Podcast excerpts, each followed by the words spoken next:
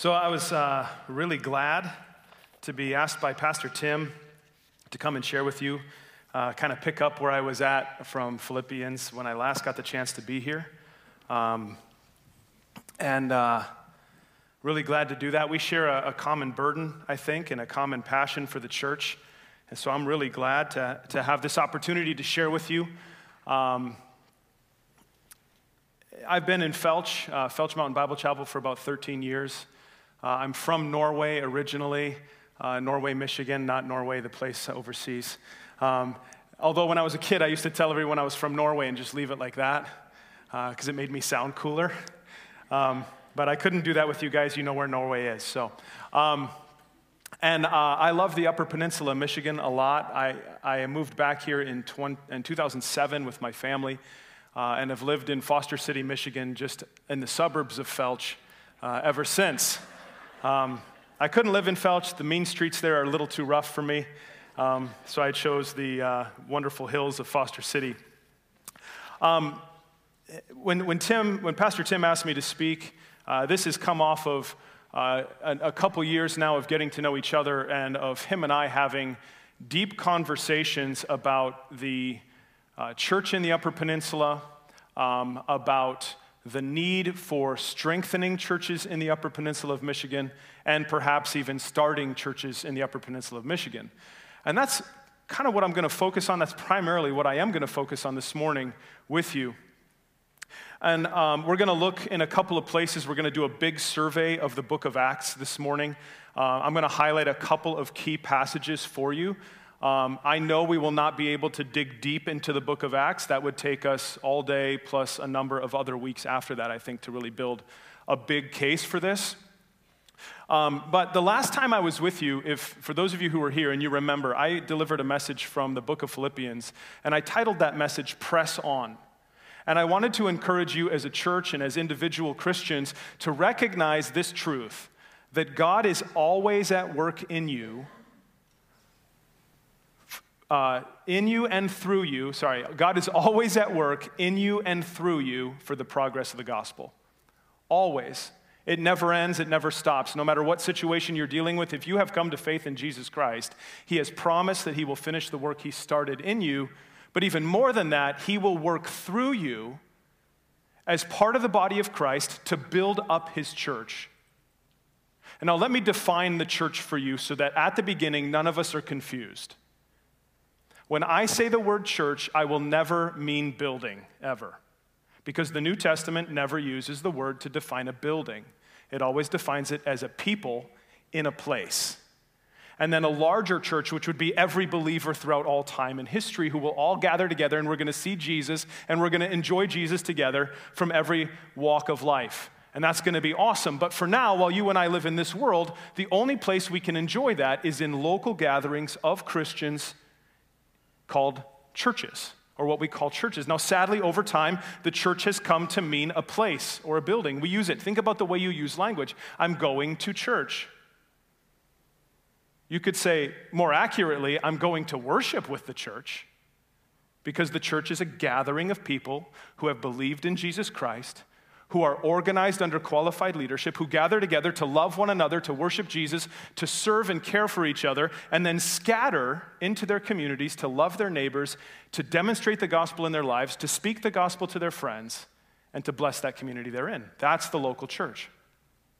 So, right at the beginning, that's what I'm talking about whenever I say that word. So, there's no confusion, right? So, when I say the church at Felch Mountain, that's my people, not the building. I love those people. I miss them right now. Uh, I love being with them.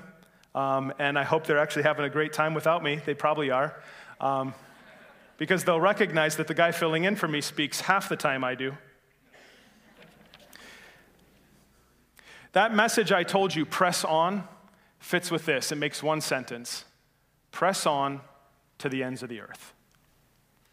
And I want to define for you what I think the Lord meant by the ends of the earth by looking at Acts chapter 1, verse 8. So if you do have a Bible with you or you have um, a phone with you with a Bible app on there, please uh, open up to Acts chapter 1, verse 8. I got to get there myself.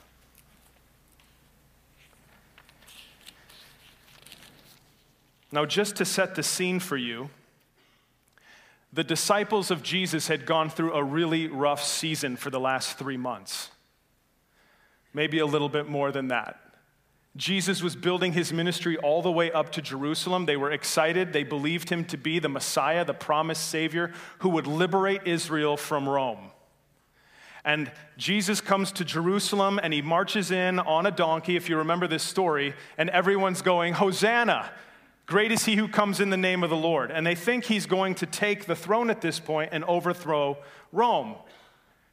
And he goes in and he tours the temple and he leaves and he goes back out to Bethany where he hangs out during the week. And in that last week, the disciples are up and down. They're like, he's doing it. Oh, he's not doing it. He's doing it. Oh, he's not doing it. And then he's crucified. And those same disciples who were like, this is it, were now like, let's run. And they ran away, many of them. Some came back around and watched at the cross, like John. Peter stood at a distance and denied him three times. But they all freaked out. Then, three days after he was crucified, he rises again. And shortly after that, they're all gathered in a room and they're in wonder and awe as they touch Jesus, the risen Savior. They put their hand in his side, they eat with him, and they're like, oh my goodness, this is amazing. And they still don't, they get it, they're starting to get it even more, but they don't fully get it. Because in Acts chapter 1, Jesus meets with them on the Mount of Olives the place he'd been with them so many other times. And this time he's going to go and he's going to ascend to the right hand of God the Father. And while they're there, when they meet together, they ask him a question. Look at chapter uh, 1, verse 8 of Acts. Actually, I'm going to start at verse 6, excuse me. So when they had come together, they asked him, Lord, will, it, will you at this time restore the kingdom to Israel?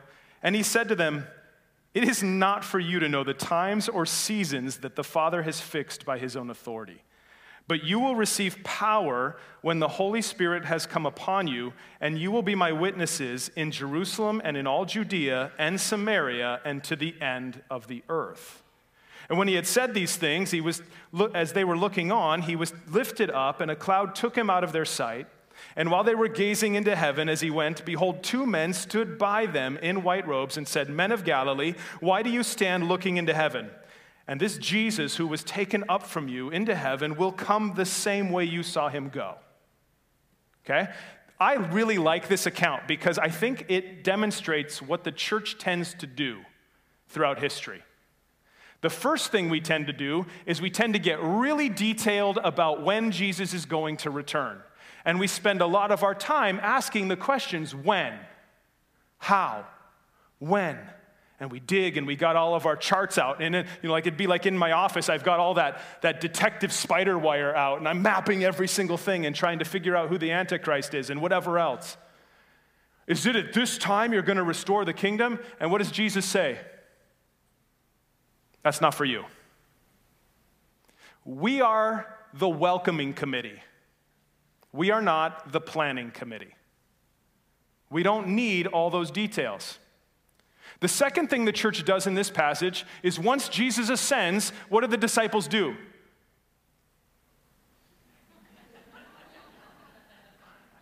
And they did it for, for some time, I guess. And uh, granted, it's amazing. If we saw somebody ascend into heaven, we'd be going like this too. But you think they're thinking he's coming back. Let's, like, it's coming. Like he's coming back. Let's go. What, the, what has to happen? Angels have to show up and go, guys, hello?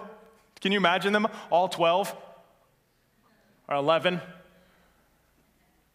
And the angels tap him on the shoulder. Hey, guys, go do what he said. Sometimes the church needs to be reminded to get our heads out of the clouds and go do what he said. Sometimes we need to be reminded to stop digging into details and do the simple things he said to do. And that's what the disciples did. So I have three things on this next slide for you. Um, Jesus gives them a new priority in this text. He says, It's not for you to know the times and the seasons. You will be my witnesses when you receive power. He tells them that they're going to do something and they're going to witness. Now, our question is going to be what does it mean to witness? And we're going to cover that in a moment. But he also gives them a great power. You are not just going to be witnesses, but you are going to be empowered by the Holy Spirit of God to do that very thing. Now, that's really important because many of us want to be in touch with the Spirit of God. We want the Spirit of God to lead us in our lives. And that's a good thing. And the Spirit comforts us and leads us in the teaching of Jesus and gives us wisdom in moments when we need it and convicts us of sin when we're wandering. All these wonderful things. But the Spirit of God, through the people of God, is driving towards a mission and that is being witnesses. And then he does that phrase in the text to Jerusalem, Judea, and Samaria, and to the uttermost parts of the earth, right?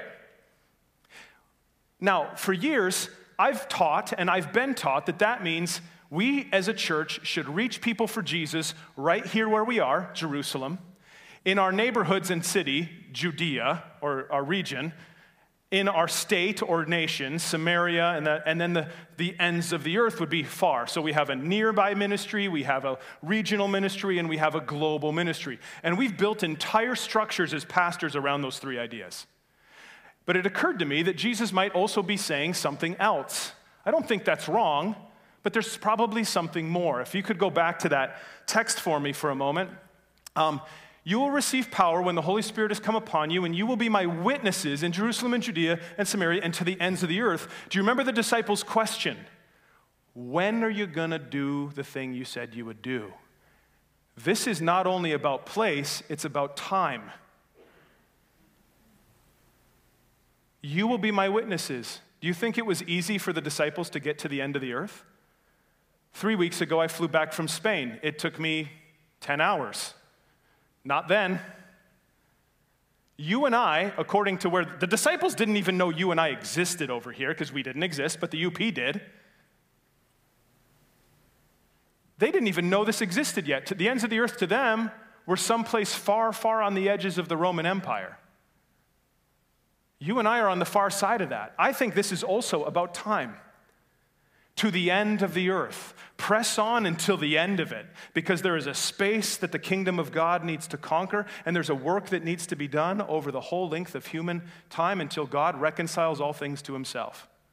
And so I think this is also a keep on, keeping on sort of thing, which is why I say press on to the ends of the earth. Let me show you it in a different slide uh, just to give you the example of what I mean. The arrow represents time and movement or action towards a purpose and that is the spirit empowered witness. And on the top there, if you can see it, um, it should be Jerusalem, Judea, Samaria, and then the end of the, and earth should be over there with it, okay? The ends of the earth. That's the geography, right, that we're moving across. Now, look at the bottom one, and that us should actually be on the far end of the arrow. It should be Jesus started the work, the apostles carried it on, they handed it off to faithful men who handed it off to others, and now the same work is ours.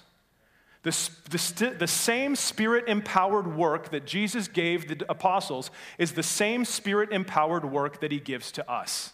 If we want to be working with God in the 21st century, we do the work he set out to do and patterned for us in the book of Acts and that is establishing strong, healthy congregations, churches, people, and starting new ones. That's what the early church did. I'm going to show you that. The, what, what, what I'm trying to convey to you is that we have that same priority, we have that same per- power, and we have that exact same purpose. Okay, so let's, let's I'm going to prove this to you now, at least the pattern of what the apostles did, and hopefully convince you if you're not already convinced, that this is the work we are to be doing, and that everything you and I do as believers, from the newest Christian in the room to the Christian who's been here a long time, to someone who has a leadership position, or to someone who's aspiring to leadership, we are all working for this same goal. Every action of ours, everything we do is pulling together for this same purpose. Not one thing you and I do, whether you are a new believer or you're a pastor, is outside of this mission. Okay? So let's look at Acts chapter 2. Um, I'm not going to read the whole thing to you. I want to summarize it. What I'm going to do is I'm going to highlight two key passages in the book of Acts, and I'm going to summarize two major sections in the book of Acts, and then show you the summary passage. Okay? So in Acts chapter 2, we're going to look at verses uh, 42 and to 47. That's the summary passage that Luke gives regarding this first part of the book of Acts. And what has happened up to this point is the fulfillment of what Jesus promised in Acts chapter 1, verse 8. Okay, everyone following along? Acts chapter 1, verse 8. You're going to be my witnesses when you receive the Holy Spirit. You're going to have power to do this. And um, in Acts chapter 2, at the beginning of the chapter, the disciples are in the upper room. They're praying, they're waiting, and there's this great holiday season in Jerusalem called Pentecost. And people from all over the world have gathered together at Pentecost to celebrate and to worship in a variety of ways. People from every different nation who spoke all these different languages.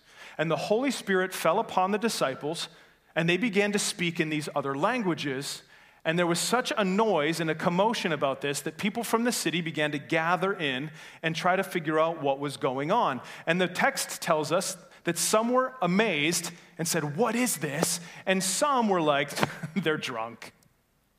They are wasted. And what is Peter's response? Hey, we're not wasted. It's midday. The first century people are just like us. We knew it wasn't right to be wasted at midday. Do you get that? It's not funny, is it? No, not funny. But it's a little, little point that shows you we're the same people, aren't we? They had a pattern. So Peter stands up and he starts to proclaim this to them, and he shares with them the promise of God from the Old Testament that the Spirit of God would be given to people and that this was the promise that was given by faith through Jesus Christ, and that Jesus, the one that they crucified, was the one that God appointed to save men and give this promise of the Holy Spirit. And people were cut to the heart.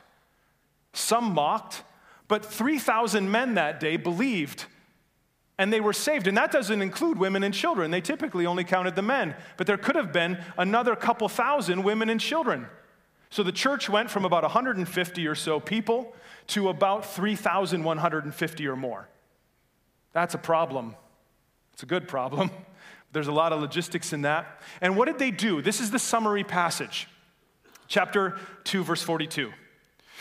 And when they and they devoted themselves to the apostles' teaching and the fellowship, to the breaking of bread and the prayers and awe came upon every soul, and many wonders and signs were done through the apostles, and all who believed were together and had all things in common.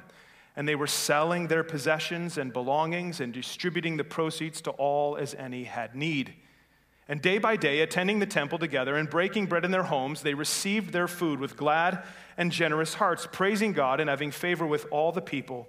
And the Lord added to their number day by day those who were being saved. What existed in Jerusalem that wasn't there before? The church. What did the witness of the what did the witnessing of Peter do? It established a community of people who did this very thing that we just read. They began to gather together. They devoted themselves to the teaching of the apostles, which, by the way, was the teaching of Jesus handed off. They delivered that to them and they gathered together in homes and in large settings. They loved each other, they served each other, they were generous with each other, and they had favor with their community at large. And God continued to work through them to reach through neighborhoods and economic sectors all the way to different people in the city. Because the church becomes the constant gospel presence in a city or a town. We are the ones that continue the work the apostles started right where we are. Everyone was part of that, everyone was pulling together. But you see, the church was established. This happened again and again all the way through the book of Acts, all the way up into chapter 13. I want to go there now. I'm going to summarize chapter 13 and 14 for you, okay? But up to this point, we are now no longer in Jerusalem. We are in a city called Antioch, which is north of Jerusalem in present day Syria. Okay, so it's just southeast of the Turkey border, if you can picture that on a map. And Antioch was a church that started because some people were persecuted by a guy named Saul, who then later became the Apostle Paul.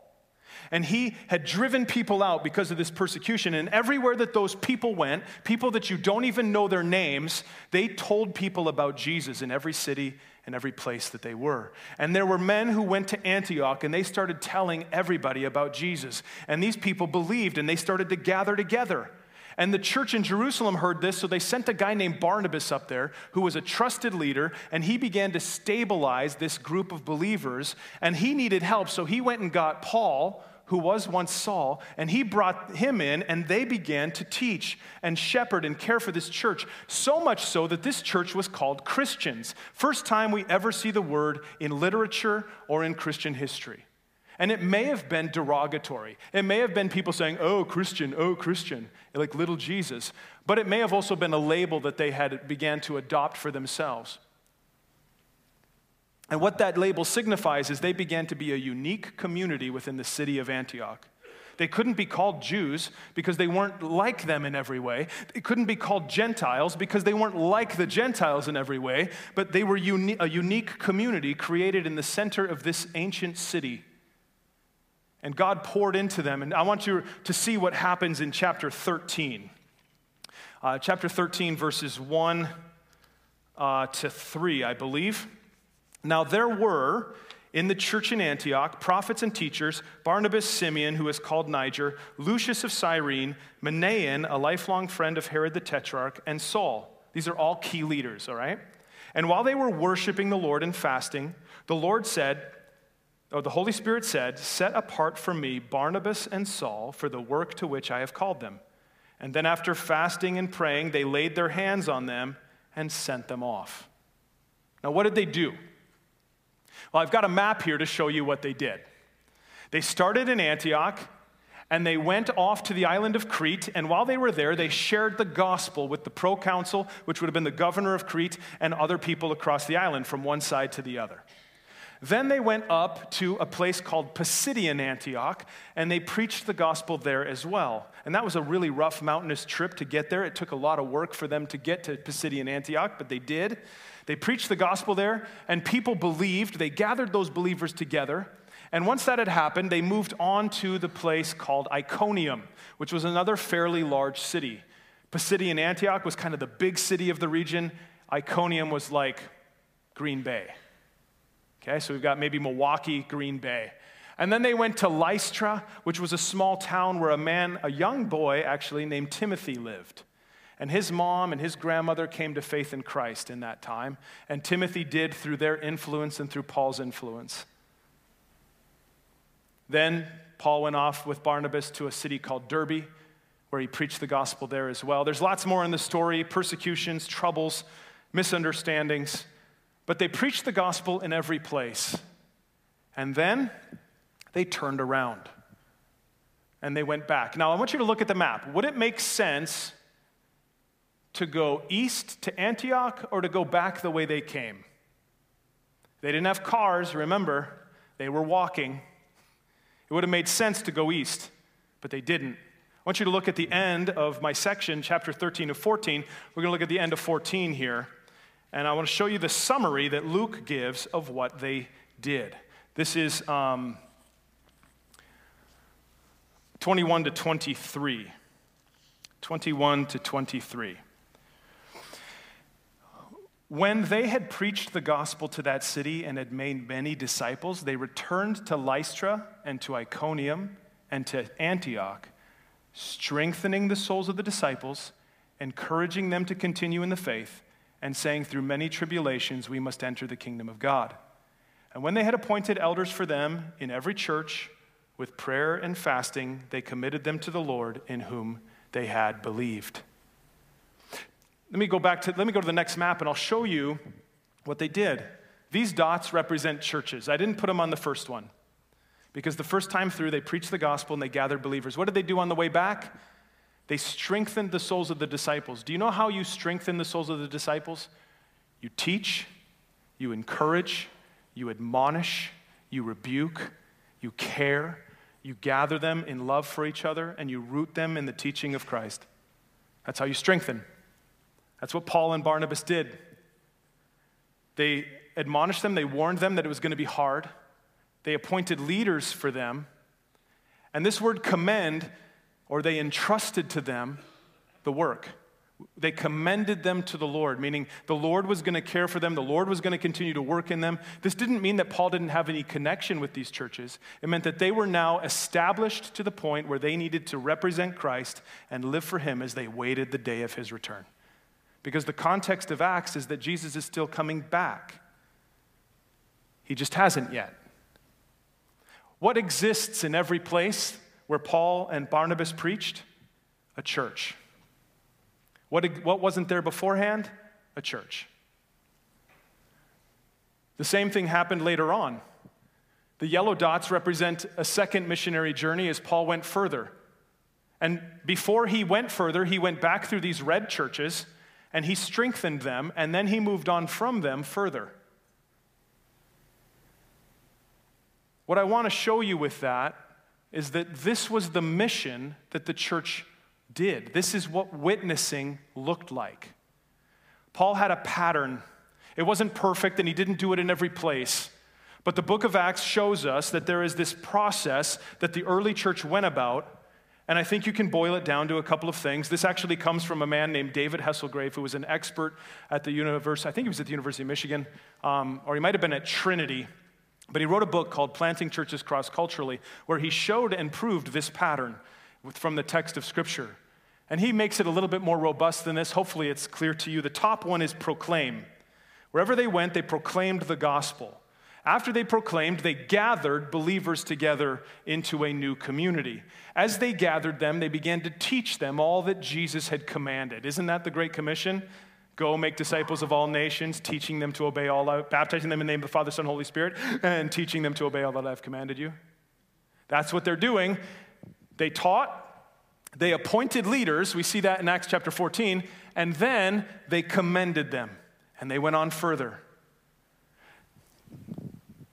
Paul believed this was crucial to the progress of the gospel.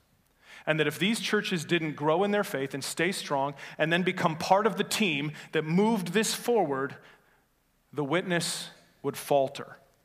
It wouldn't end because God was going to do his work, but it would pull off to the side of the road with a flat tire, or it would have a, uh, a bad problem in the engine. I want you to, uh, I'm going to reference something for you that I came across years ago as I was reading first. Um, I lost my place here. I pulled it out of all things. I had marked a bunch of places. Um, 2 Corinthians chapter 10. Um, there's a spot here, verses 15 and 16. Paul is writing to this church, and the, the Corinthian church had some issues, but, and Paul really invested a lot of his time and energy into this, this church family in the city of Corinth. But in, in verses 15 and 16, I want you to see the connection Paul makes with strong, healthy churches and the progress of the gospel. Okay? Look at uh, verse 15, uh, chapter 10 of Second Corinthians. We do not boast beyond limit in the, hope, in the labors of others, but our hope is that as your faith increases, our area of influence among you may be greatly enlarged, so that we may preach the gospel in lands beyond you without boasting of work already done in another's area of influence. What is Paul saying?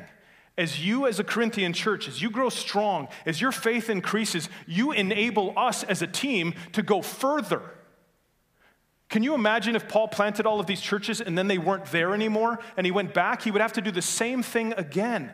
But here's what happened in the book of Acts he did not do the same thing in Ephesus the second time he went there that he did the first time he went there. What did he do the second time? He established, he strengthened, he devoted his time to establishing and strengthening the church. What did he do the first time? Heralded the gospel in the marketplaces and gathered believers together. Why didn't he do the exact same thing? I think it's because the church was to be the constant gospel presence so that they could reach deep into that community, into every home and every place and every person, so that every man, woman, and child could know and love Jesus. That's what the church is.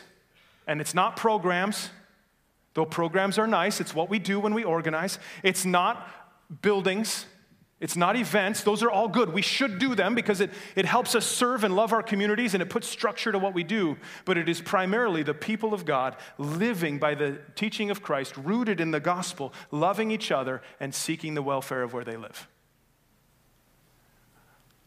We desperately need that in the Upper Peninsula of Michigan.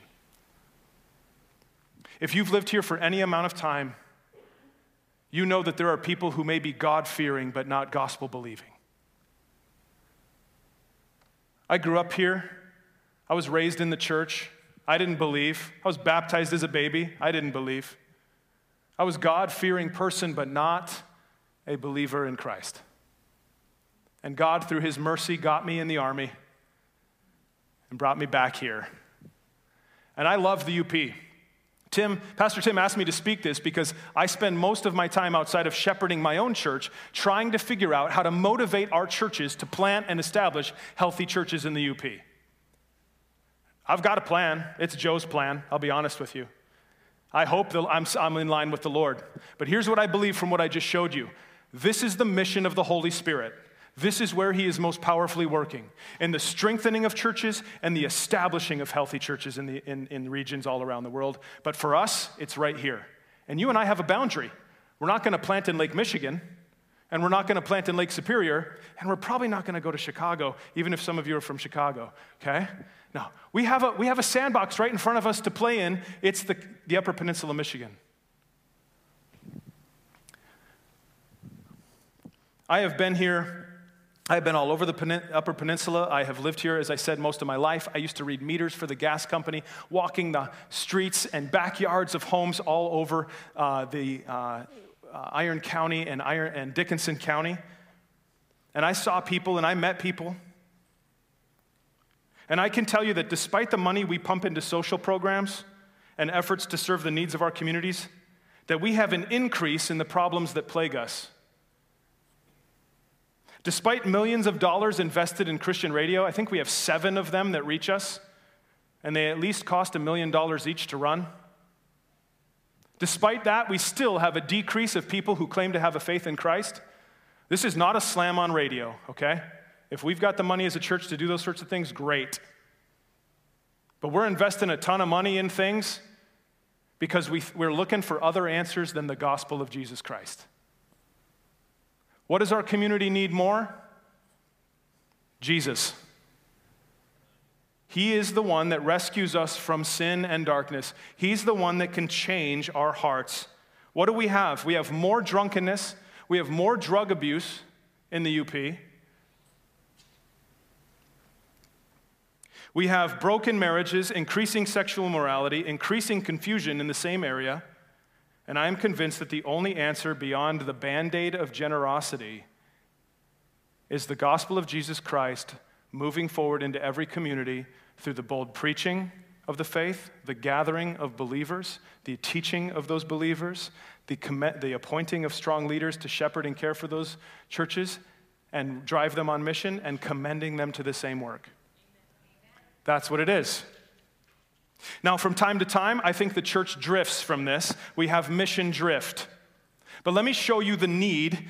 I don't think I need to prove that we have mission drift. It's easy to see that.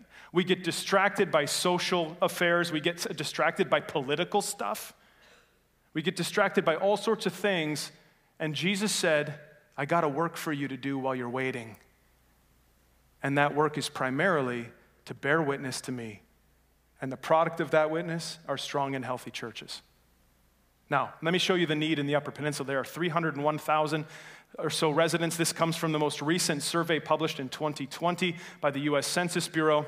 The religious numbers come from an uh, organization that has long uh, uh, evaluated religious uh, standards in the, in, the in the Upper Peninsula and in the nation called ARDA, A R D A. Uh, and there's a little bit of information here that comes from Pew Research as well. Some major firms, major data. I do not believe that statistics give us perfection, they just give us a clue. Okay? So these do not determine things, they just give us some idea.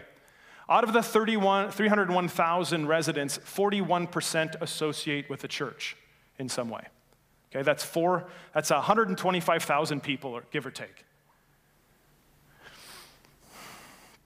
Out of those 140 or 125,000, only 40,000 attend a church one time per month. Now, church attendance does not make a Christian. That's not what I'm saying. This is just a measure of the Upper Peninsula's interest in religious things.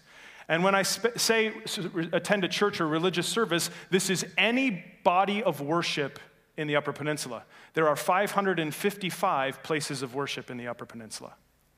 If everyone who claims to associate with a church were to attend those 555 churches, it would be about just shy of 300 people per church. Our little church can't handle that. We can't seat that many people. And the same is true across every denomination. Out of that, for, uh, out of that total number, only 9.2% are evangelical.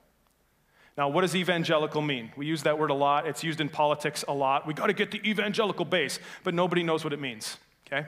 It originally meant those who believed that the Bible was the inerrant word of God given to us for our wisdom so that we would come to faith in Christ and that we would grow in maturity in Christ that we were to be born again through faith in Jesus as the gospel was preached. We are to be preachers of the gospel as evangelicals, and we are to love one another and love our communities and be rich in good works. That's what the definition of evangelical meant when it emerged in the 17th, 1700s or a little bit earlier than that.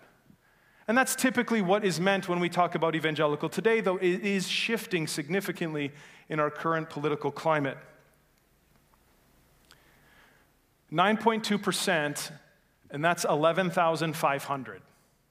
So 11,500 people in the Upper Peninsula are part of what is considered to be an evangelical church, a church that holds to those things I just said.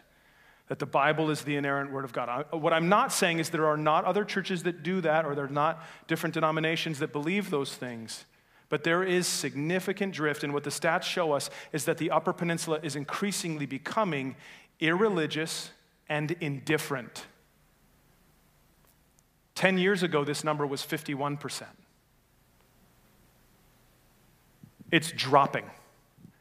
Marquette County and Schoolcraft County and one other one, I think it's Houghton, or it might be Chippewa, have over 50% who have no religious preference at all. And that's just going to be more and more. That's the numbers, right?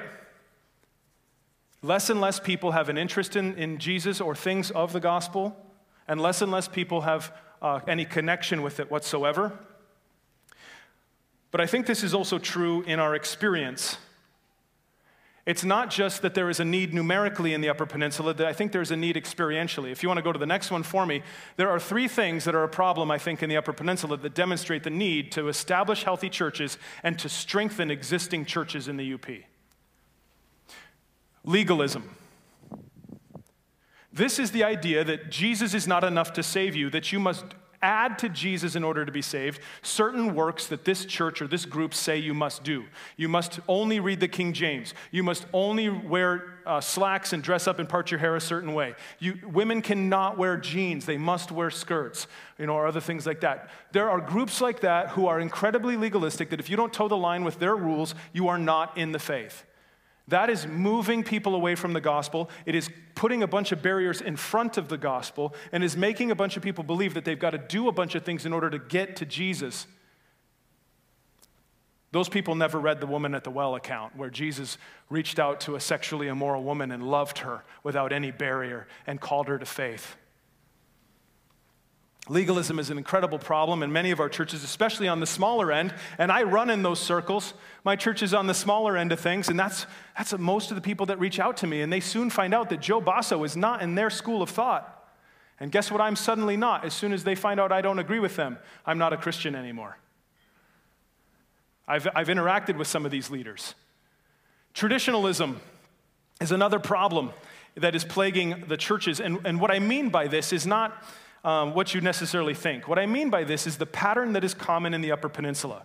And this is the pattern you get, you're born. Your parents bring you to the church and you get baptized as an infant and you got no idea what's going on. And your parents and everybody else tell you you're part of that community and you are good. And then you go through confirmation or catechism and you get that done and you have your first communion and now you are good. You've jumped through that hoop too. You've received a little bit more of that grace. And then you don't, after that, if you're a teenager, you really don't touch the church at all because you're done. And Baptists have the same problem. Our programs ended up being interpreted the same way. Not that we intended it that way, but it's just what happened. In our church, almost every kid after Awana, Awana never came back around. Were we being effective? When I talk to these kids now as adults, one of them said to me, I thought I was good. She was very honest. She's now attending our church. Her and her husband, loving Jesus, came to faith. Uh, praise God for that. That's fruit of that ministry, that's fruit of that work. But she said, I was so confused, I thought I had finished the deal, just like all my other friends who'd gone through their things. The next time you touch the church after you go through confirmation is when you get married. You come to a pastor and you say, We want you to marry us because we want God to bless our marriage. And you know what I say to people who come to me and tell me that? I say, That's great. I can't do that. I don't have that power. But if you will follow Jesus Christ and love Him and love each other as Jesus loved you, you will have a blessed marriage. Oh, we don't want that. I didn't have anybody tell me that, but I have most people not want me to do their wedding anymore, which works out good for me because my schedule's wide open so I can come here and speak. This traditionalism leads to this idea that my grandma and grandpa were members of this church, and so I'm a member of this church. Have you ever heard that? Have you ever felt that way? I did. I did. My great grandparents were part of the Presbyterian Church in Iron Mountain. My grandpa was an elder there forever. I was baptized there. I must be okay. And then I realized I wasn't okay. And I needed to come to faith in Christ. Traditionalism is keeping people from the gospel. It causes people to jump through hoops and thinking that if they do those things, they're okay. Churches need to be strengthened, churches need to be started because churches have drifted. And then we have churches in name only that have moved on to all sorts of other things other than Jesus, like the Galatian church who would replace the gospel with some legalistic ideas. Churches that really are just churches because that's what they're called, but there's no gospel, there's no Jesus, there's no word.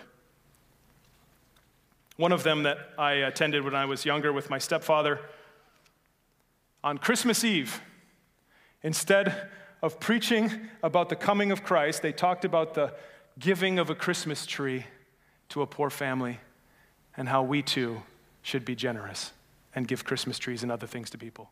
No mention of Jesus in the service at all, not one. That's what I mean by churches in name only. Guideposts and those sorts of things, like Oprah churches. So, what do we do? I got three things for you, and then I got a big vision, and it's the thing I've been stressing over all week. These three are, are easy, but they're hard because you got to put it into work. Number one, pray. And I mean pray like Jesus is coming and hell is real. Pray. Pray that God would strengthen you as a church. Pray that He would root His word in your own hearts and your, in your marriages, and that your lives and your households would be ordered by Christ's teaching and radiate His salvation power. Pray that your leaders would love the church and labor for it suffering for it, being burdened for you guys.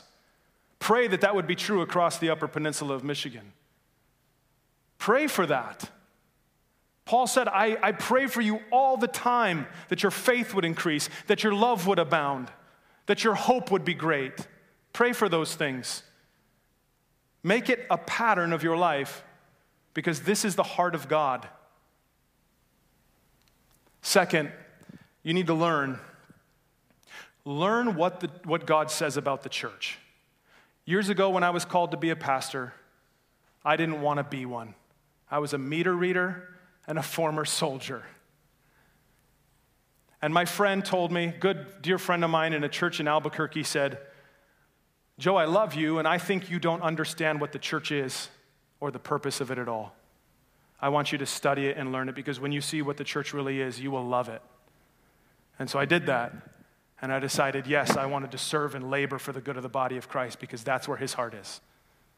Learn about the church. Learn that it is a people. What does that mean? Learn how you fit. Think about your own giftings and wirings and, and explore that and seek the Lord in that. Learn. Because if you always think of the church as a place and programs, you will never want to see it established somewhere else. But when you see it for what it really is, you will want every community in the Upper Peninsula to know this. And third, labor. Work hard together. Help each other. S- explore your gifts and use them. Ephesians 3, 4, and 5 lay out that every one of you is given for the building up of the church. Uh, 1 Corinthians 13 and 14 tell you that you should excel, you should strive to build up the church. That's not for pastors. That's for everyone. The professionalism of this type of pulpit has killed the labor of God's people and caused us to be passive pew sitters rather than actively engaging in the life of our churches.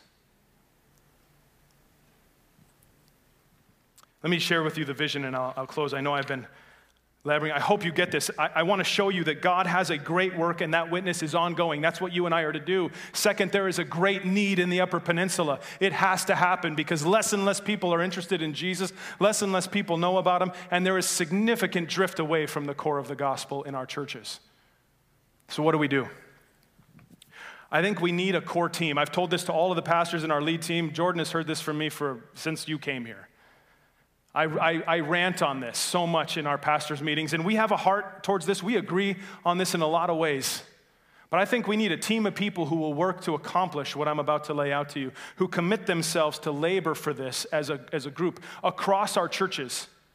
And when I say that, I mean across Converge Great Lakes churches and any other church that is like minded and wants to join us in this. But this is primarily what we would need to do, the one in the middle.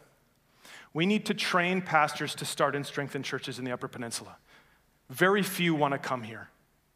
I have talked with many. I have tried to recruit many. I had a guy call me from Texas and say, I'm thinking the Lord's leading me to plant a church in the UP. And I was like, Great. He's like, Tell me about the UP. I heard you're the subject matter expert. So I told him about it, and he's like, Yeah, we're not coming. I got to change my pitch. He's like, Well, tell me about the weather. My wife's really concerned about the weather. I'm like, It's great. It's sunny all the time. It's like when I was in Barcelona, 74 year round. No, it's harsh. It's hard. And after all these conversations, this is what I came to. The Upper Peninsula is an unknown place. When I go to pastors' conferences, nobody knows where it is, nobody cares. I told him, if you're a pastor here and you want to come here, no one will care about the books you write, no one will care about what you um, do, except for Jesus. Because this is a place that Mountain Dew leaves off the map. Okay? It is. We don't have, when we send people away to go to pastoral ministry in hopes that they'll come back, they don't come back. Do you know why? Cities are nice. You know why else? They have a ton of debt. And these pastors come into these churches, especially churches my size, which are the majority of churches in the UP, by the way, okay, under 100. They come in, they're well meaning, they are called by the Lord. They're like, I'm doing this. God's called me. And they love those people. They really do. I've known some of them, I've walked with some of them. And then three years in, their student loans come due, and they have a baby, and they're now struggling, and they're like, oh no, we don't have enough money. Church, can you pay me more? And the church is like, you got it all. And they go, oh, the Lord is calling me somewhere else. And they go in and out. And you know what these small churches settle for? The bottom of the barrel in some cases, who lead them all astray. We don't have people that want to come. We don't even have people in our churches that aspire to this work because it's become a professional thing. We need to train new pastors and start to start and strengthen churches right here, and we can do that. We can do that through pastoral residency programs right in Grace, right at Felch Mountain. I've tried it three or four times, but you know what my problem is? I'm in the middle of nowhere. And the guys that have come to me are like, I, I have to drive 40 minutes to the grocery store. I'm like, yeah, suck it up. yeah, and, and they, they leave. I've had three guys leave me on that. That's their choice. I, whatever God leads them to, I'm not mad about that. But we desperately need this work to happen.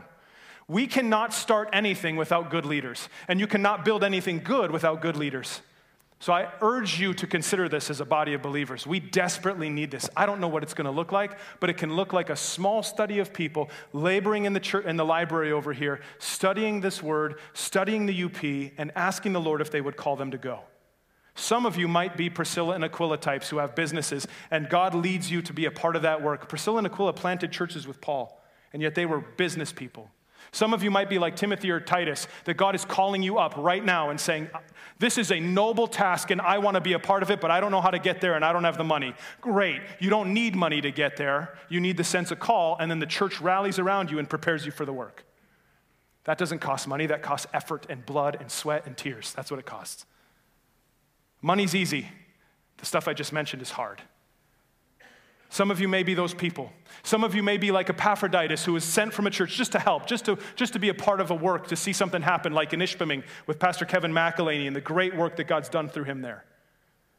With 100, 100 people or more coming to faith in Christ who didn't know Jesus. Praise God for that. Labor, blood, sweat, tears, right? We need that more in the UP, and I urge you to begin to pray and think hard about this and consider this idea that we desperately need to train Yoopers for the UP. We need to go to the unknown. We need men who will remain unknown to make Christ known.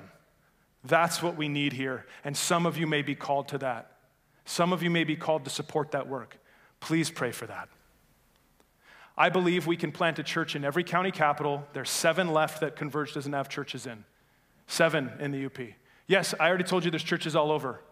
You can't, if, if, if, if, if 20,000 more believers came to faith in Christ in the UP, you wouldn't have any buildings to house them in. We need church planters. We need pastors who will shepherd them. I could ramble more. I've went long. I hope you hear my heart in this. This is my call to shepherd Felch Mountain Bible Chapel until God gives me orders somewhere else. But right now, that's there until I die to strengthen them. And second, to labor in the UP to start and strengthen churches so that every man, woman, and child in every place gets to hear the true gospel and a, a response to, and a chance to respond to it. Amen? Let's pray. Father, as we close this time, as we sing, as we uh, do whatever else, and as we finish this time together, I submit this to you and I submit this to your people, asking that your spirit would do your mighty work Thank you that your word guides us and leads us. Thank you that we have such great resources, and please bless this body of believers. Continue to prosper them in every way. In Jesus' mighty name, amen.